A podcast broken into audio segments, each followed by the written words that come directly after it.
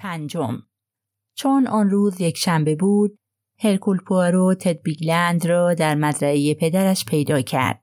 به حرف داشتن تد بیگلند کار سختی نبود. به نظر می رسید از این فرصت استقبال می کند. انگار یک جورهایی باعث آرامش او می شد. متفکرانه گفت پس شما می‌خواین بفهمین چه کسی مری رو کشته؟ معمای غمانگیزیه. پوارو گفت پس شما فکر نمی کنین دوشید کارلایل اونو کشته باشه؟ تد بیگلند اخم کرد.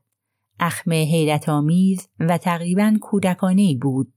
به آرامی گفت دوشید کارلایل یه خانم واقعی هستن. از اونایی که خب نمیشه تصور کرد از این کارو بکنن. منظورم اگه فهمیده باشید هر کار خشونت آمیزیه. به هر حال بعیده آقا که یه خانم خوب و جوون بره و چنین کاری بکنه. هرکول پارو متفکرانه و به علامت تایید سر تکان داد. گفت بله بعیده اما وقتی پای حسادت به میان میاد مکس کرد و به قول خوشقیافه بور و جوانی که مقابلش بود نگاه کرد.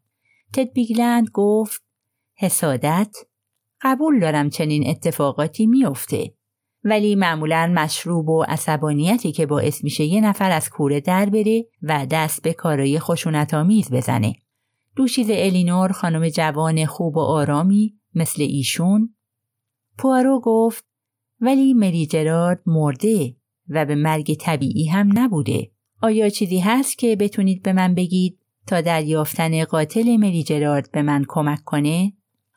پسرک سرش را به آرامی به نشانه نف تکان داد و گفت درست به نظر نمی‌رسه. ممکن به نظر نمی‌رسه. اگه منظورم رو بفهمید که کسی تونسته باشه مری رو بکشه.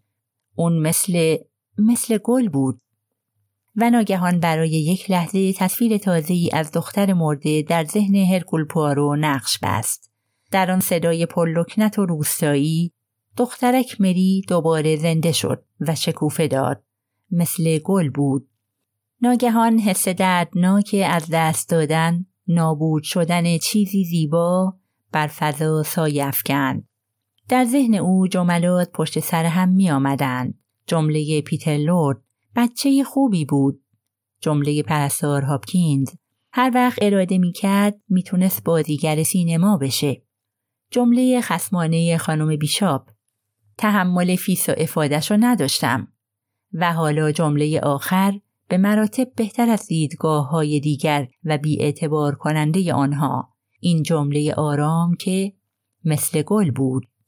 هرکول پارو گفت ولی بعد دستهایش را به شیوه جذاب خارجی ها کاملا گشود. تد بیگلند با حرکت سر تایید کرد.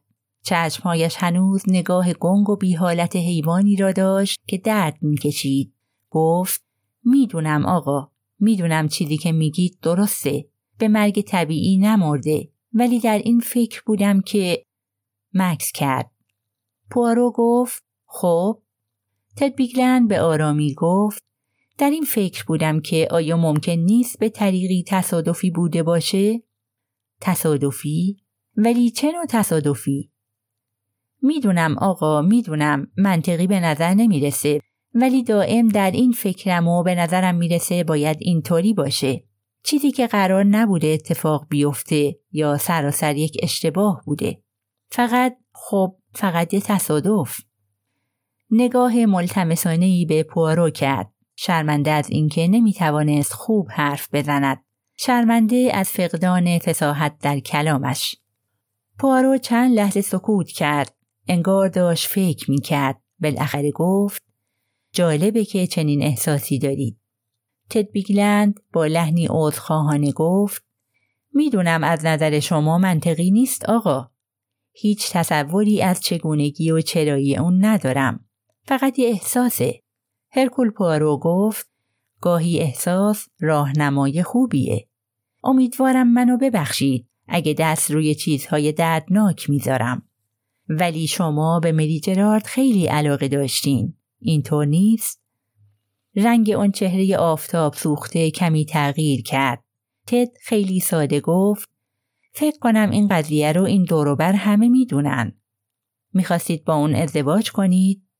بله ولی اون راقب به این کار نبود چهره تد کمی در هم رفت با لحنی که انگار خشمش را فرو خورده گفت مردم نیت بدی ندارن ولی نباید با دخالت بیجا زندگی دیگران رو خراب کنن.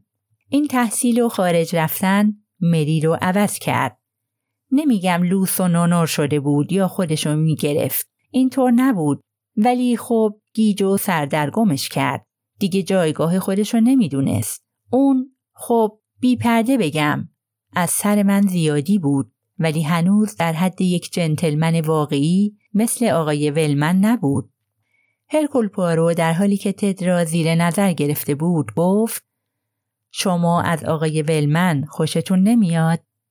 تد بیگلن با خشونت ساده ای گفت چرا باید خوشم نیاد؟ آقای ولمن مرد خوبیه. هیچ چیزی علیه اون ندارم.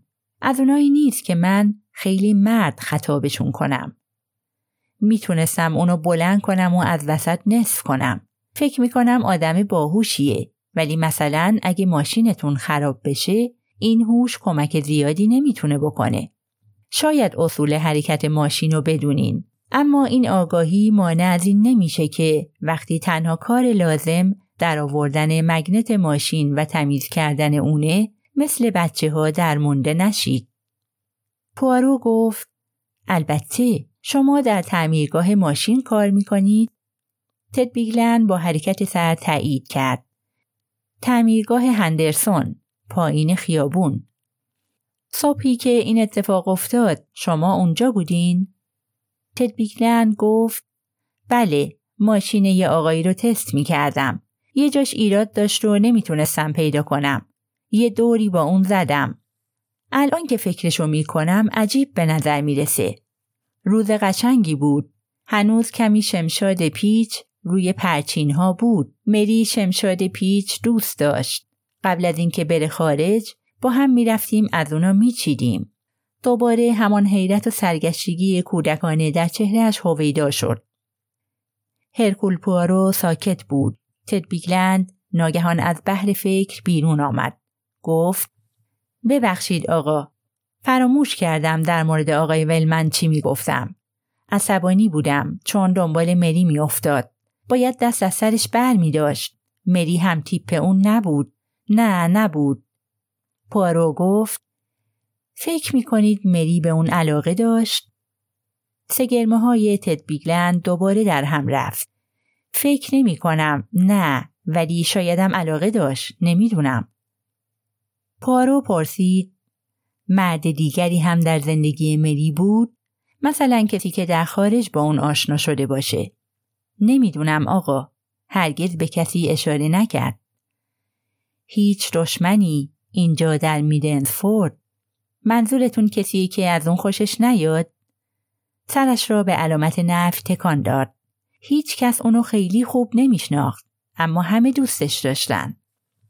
پوارو گفت خانم بیشاب مدیر خانه در هانتربری از اون خوشش میومد؟